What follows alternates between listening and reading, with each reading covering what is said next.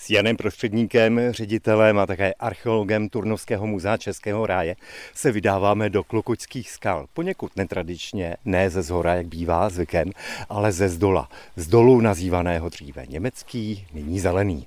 Dojdeme k lokalitě Postojná. Jak v zeleném dole je to jednoduché, požluté, za podůčkem doleva. Přesně tak. Ještě než dojdeme nahoru na Postojnu, tak bychom možná mohli zmínit význam zeleného dolu už v pravěku. No tak eh, zelený důl byl bez zesporu osídlen již ve střední době kamenné, to znamená v době cirka před 9000 lety.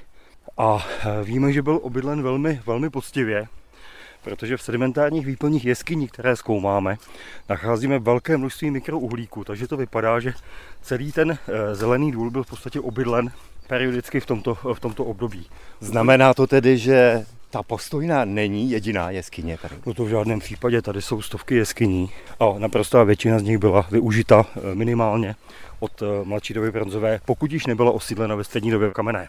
No tak možná bychom mohli zmínit alespoň ty nejznámější. No tak bez zesporu zmíníme jeskyni Jislovu, kde máme zároveň vůbec to nejstarší osídlení eh, v oblasti Českého ráje, které se váže do doby před 80 tisíci lety.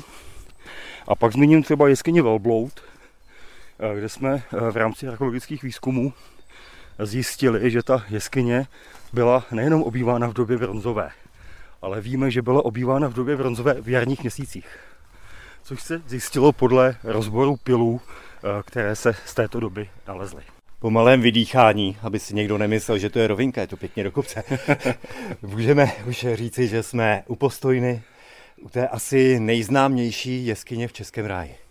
To bez zesporu je to nejenom nejznámější jeskyně, ale taky jedna z nejznámějších archeologických lokalit, které tady máme. Je to více síňová jeskyně, která má na délku nejméně 19 metrů, ale pokud bychom přidali ještě ty plazivky, ten labirint, který pokračuje dále, tak se dostaneme někam ke 30 metrů a ta šívka, ta se pohybuje mezi 7 až 10 metrů. Výška v tom nejvyšším místě má 2,5 metru. Je to prostě fantastická lokalita. Luxusní bydlení. Luxusní bydlení, ale možná tě, Jardo, překvapím, nebylo to jenom bydlení.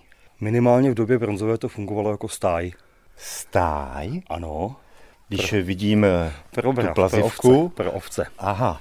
Totiž eh, paleobotanici, eh, kteří nám udělali rozbor té vnitřní sedimentární výplně, tak zjistili, že v době bronzové je to plné v podstatě ovčího trusu, který je opět plný e, rostlinných makrozbytků. Takže na začátku to bylo překvapení, jak se může objevit obělí v této jeskyni. Kdo by se chtěl podívat do jeskyně, tak může, ale až od jara, až od začátku dubna, protože jeskyně je v tuto chvíli zavřená, je to zimoviště netopírů. Eh, přesně tak, je to zimoviště na Topíru, je to letos, letos je to vůbec poprvé, eh, zimuje tady vrápenec malý, takže eh, je logické, že to ochranáři na zimu zavřeli, aby vrápenec měl prostě klid na své zimování.